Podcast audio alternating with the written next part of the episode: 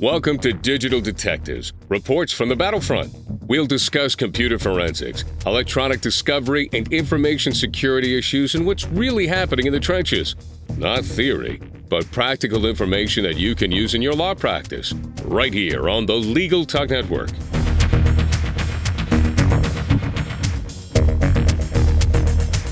Welcome to the 74th edition of Digital Detectives. We're glad to have you with us. I'm Sharon Nelson, president of Sensei Enterprises. And I'm John Simek, vice president of Sensei Enterprises. Today on Digital Detectives, our topic is Obama versus Trump on cybersecurity. Before we get started, I'd like to thank our sponsors. We would like to thank our sponsor SiteLock, the global leader in website security solutions. Learn more about SiteLock at sitelock.com forward slash legal forward slash digital detectives. We'd also like to thank our sponsor, PINow.com. If you need a private investigator you can trust, visit PINow.com to learn more. We're delighted to welcome as today's guest Keith Lowry, a senior vice president of Nuix, specializing in business threat intelligence and analysis. Keith has more than 25 years of experience implementing, managing, and directing insider threat, counterintelligence, and intelligence collection programs. He is a former law enforcement officer and high technology crime unit detective with the city of San Jose, California, and a United States Navy mobilized reservist. He also served as Chief of Staff to the Deputy Undersecretary of Defense for Human Intelligence, Counterintelligence, and Security at the Pentagon, and as an information security consultant in the private sector. Thanks for joining us today, Keith. Thank you. It's a pleasure to be here on the Legal Talk Network, and it's a great topic, something that I'm very excited about. So I'm looking forward to our discussion. Well, let's start from a, a, more general question before we drill down. How important is cybersecurity today from a government perspective? You know, it's kind of an interesting question because so many people want to understand the importance, but all you have to do is pick up a newspaper. Think about the OPM hit and how many people, 21 million people for the government, were affected by one cybersecurity incident.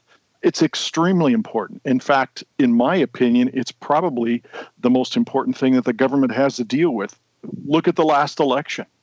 You could say it, that the election was possibly altered by someone who had a very poor cybersecurity posture and an insider threat. So I think it's extremely important. So, Keith, can you tell our listeners about some of the key components of a good cyber security program?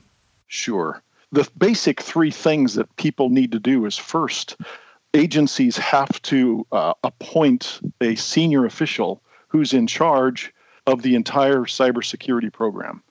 The second thing they need to do is be able to look at this not only from a technical perspective, but include in there the human perspective. Too many agencies avoid the human piece and try to solve their problems or attack it from purely a technical perspective. And that is short sighted.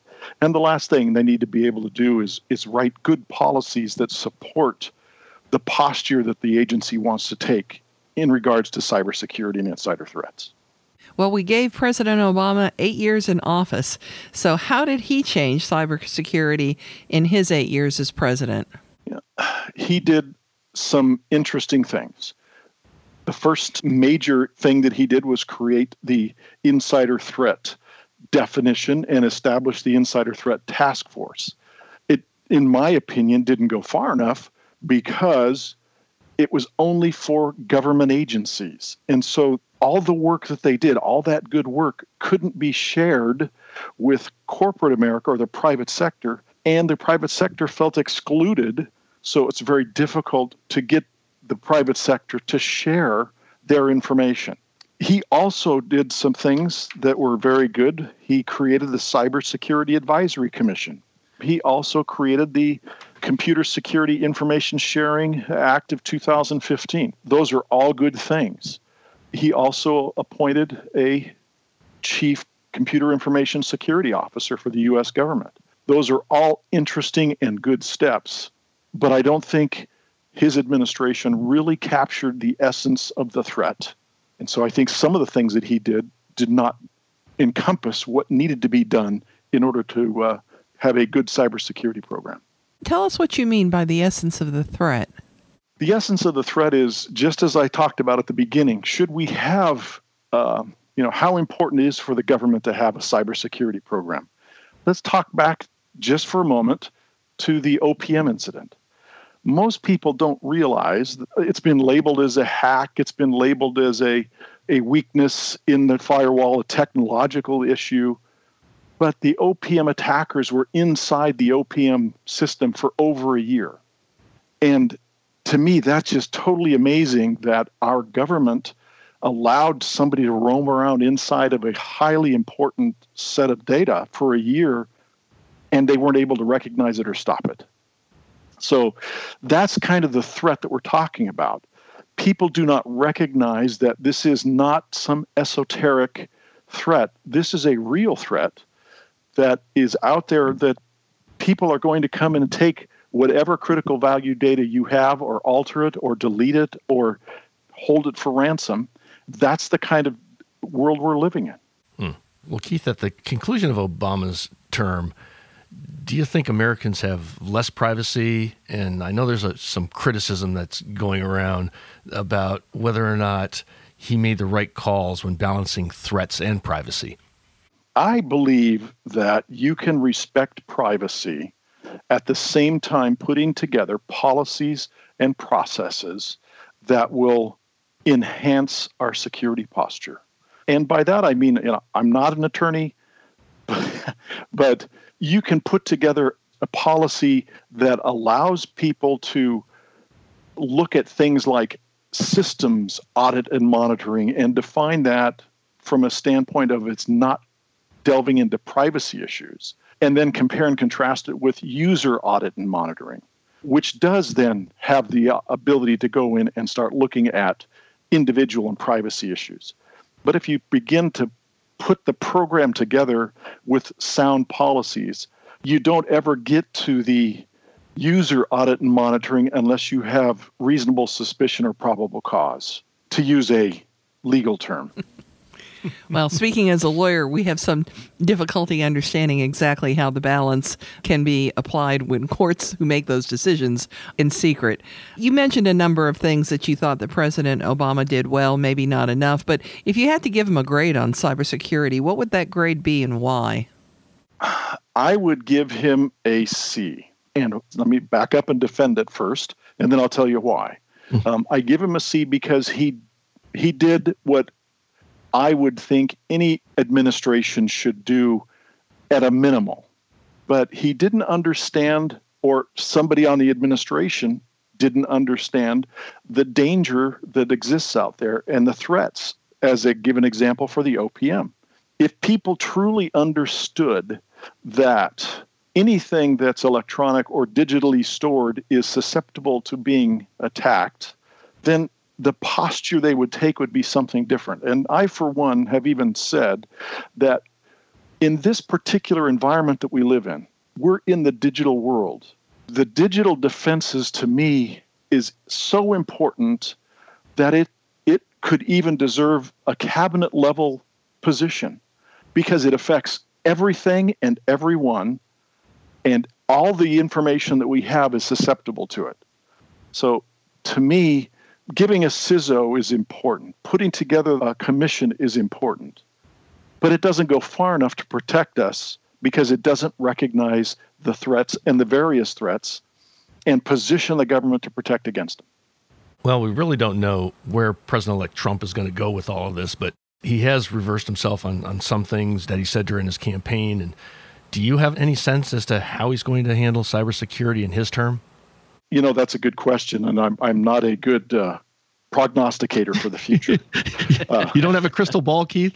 no, um, but I have picked up a couple of things that you know kind of raised my eyebrows to say maybe he does understand the threats, and one of them, and again, this is pure speculation on my part, but the fact that the name Mike Rogers has been floated, who's the head of NSA, and the Cyber Command has been floated to be the director of national intelligence, whether or not that's you know political dancing or not, the fact that that name has been floated tells me that he really understands that he needs to get someone who understands the threat to have them start digging into what's the best possible path forward.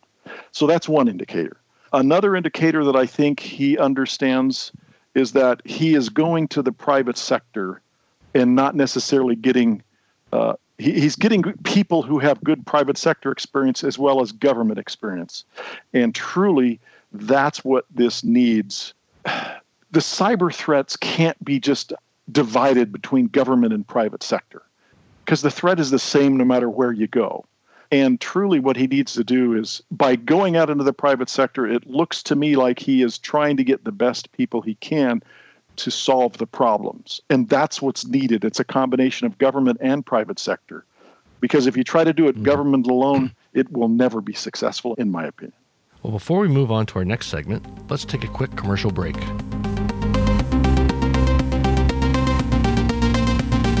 At least 80 of the 100 biggest law firms in the country have been hacked since 2011. Protect your firm and your clients from cyber attacks with SiteLock. Their industry leading cloud based suite of website security solutions includes website scanning, web application firewall, including DDoS mitigation, and 24 7, 365 US based customer support. Give your firm and your clients peace of mind knowing their information is secure. Learn more at sitelock.com forward slash legal forward slash digital detectives.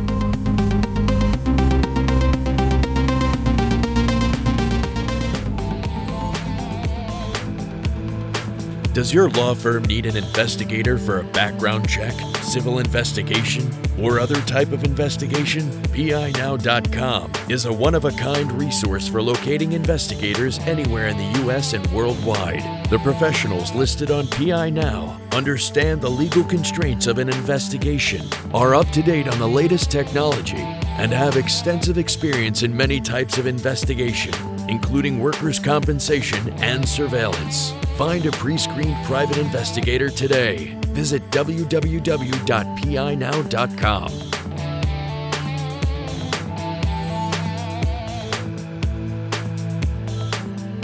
Welcome back to Digital Detectives on the Legal Talk Network.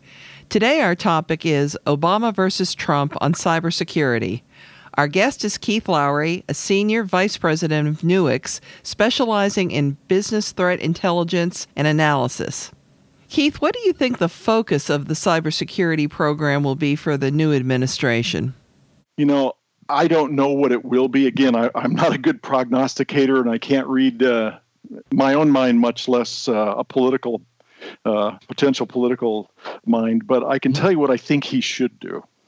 And we've touched on it before in the previous segment, which is this is such an important topic and it covers such an important array of issues that I think it deserves a look at expanding the cabinet level influence. I think that appointing a federal CISO was a great thing, but if you look at this from a CISO or uh, too many CISOs look at this from a technical perspective and don't look at it from a threat perspective and they think they can solve it with a new piece of technology. But unfortunately, the world is uh, doesn't work that way in these threats because the threats aren't technological threats; they're human threats that use technology to accomplish their goal. So that would be the first thing. It's just raise the awareness and raise the influence within his administration. Another thing that, that I think he should do is create a breach notification standardization within the government and then make sure that people stick to it. One of the things we talked about briefly with the OPM case was that it actually, to my understanding, there were two incidents. One of them was something that they were watching for several months, but while they were watching for several months, there was a second one that was going through and collecting all of the data and sending it out and nobody notified anybody except for the FBI who came and said, let's watch it somewhere. I also believe that he should, again, engage private sector expertise because it's really hard to get really good expertise and house it strictly within the government. So, in addition to what Obama did, I think he should expand these commissions and put together an organization that even resides outside of the intelligence community because so much of what goes on goes on in the non-intelligence world. Right now, the Insider Threat Task Force and some of the other things that he has done are inside of the intelligence community, and that restricts their knowledge and being able to share that with the rest of the country. The other thing that I think is important is recognizing the threat is not just external and it's not technological, it's human based. And there's a lot of ways to go for people to look at that human based information and develop programs and policies that recognize that. So that's what I think the focus should be. Now, whether or not the new administration does that is, hey, up in the air.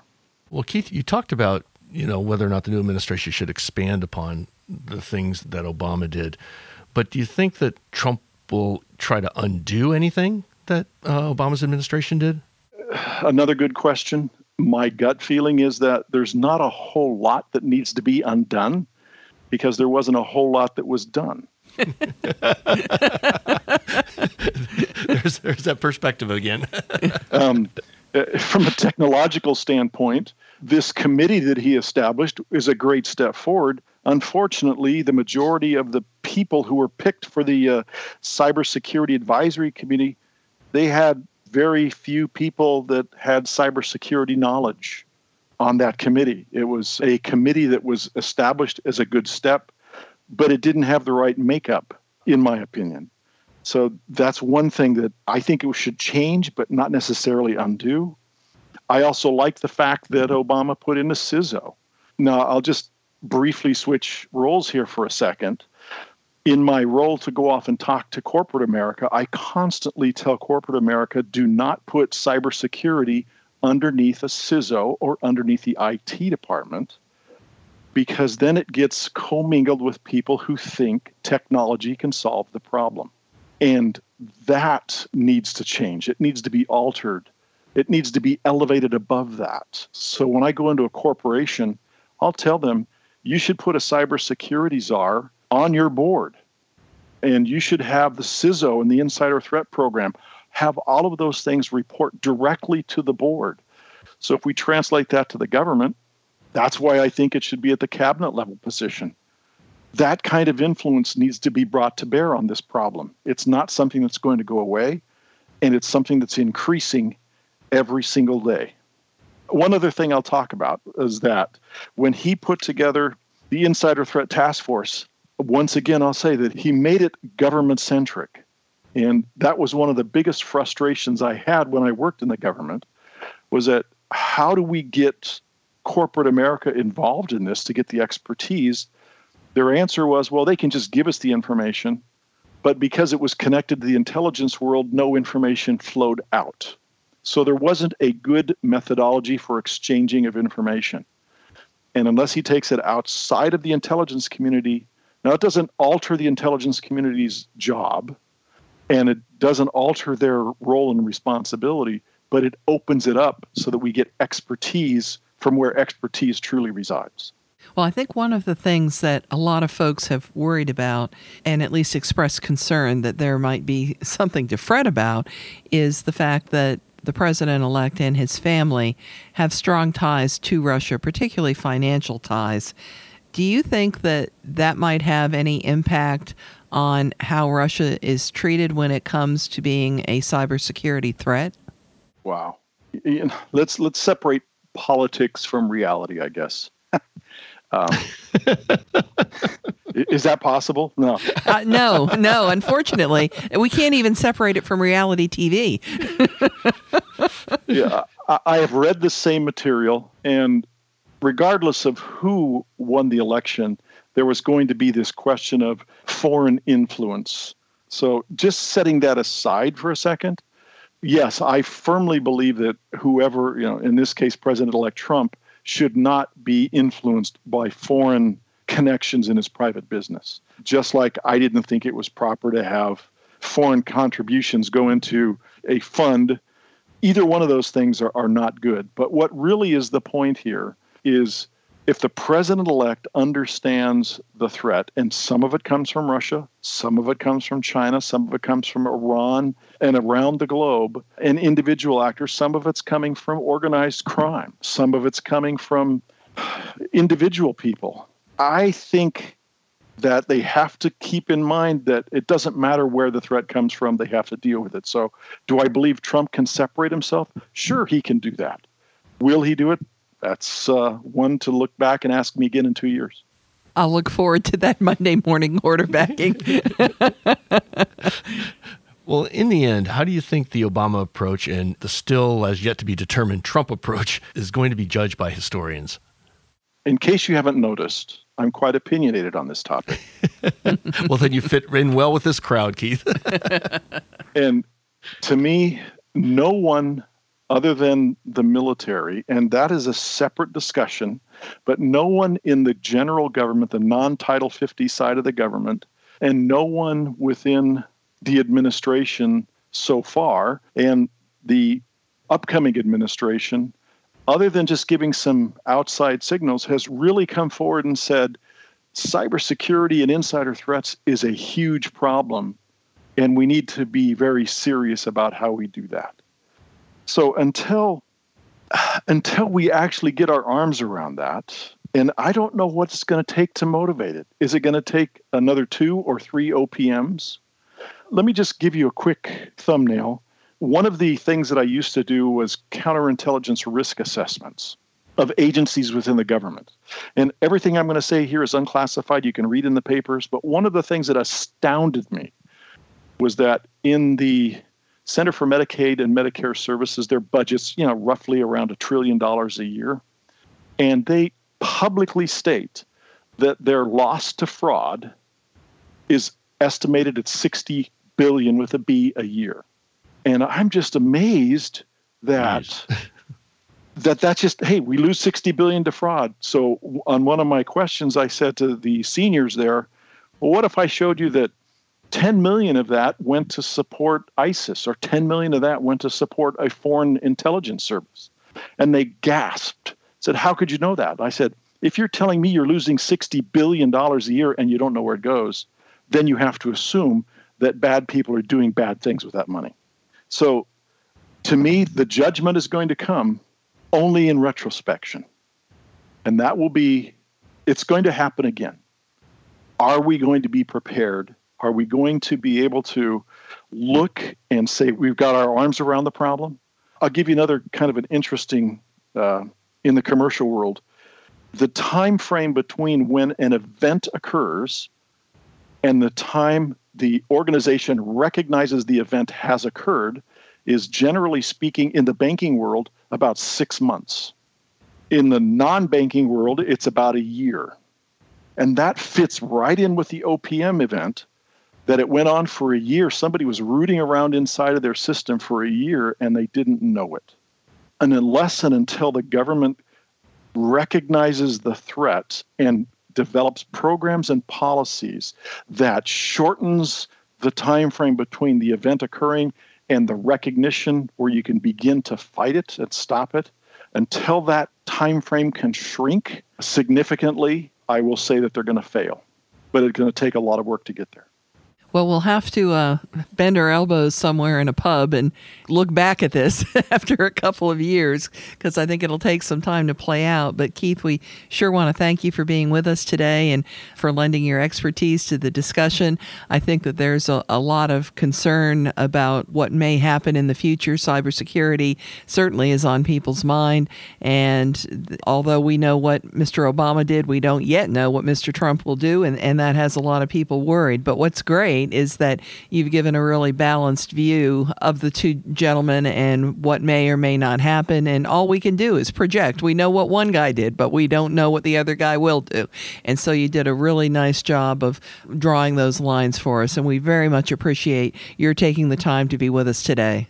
And thank you very much for the invitation. And uh, yep, let's go tilt some uh, elbows in a in a couple couple of years, and let's uh, come back and see how well we prognosticated. you're, you're on, my friend. You're on. Okay. Well, that does it for this edition of Digital Detectives. And remember, you can subscribe to all the editions of this podcast at LegalTalkNetwork.com or on iTunes. If you enjoyed this podcast, please review us on iTunes. And you can find out more about Sensei's digital forensics, technology, and security services at senseient.com. We'll see you next time on Digital Detectives. Thanks for listening to Digital Detectives on the Legal Talk Network. Check out some of our other podcasts on LegalTalkNetwork.com and in iTunes.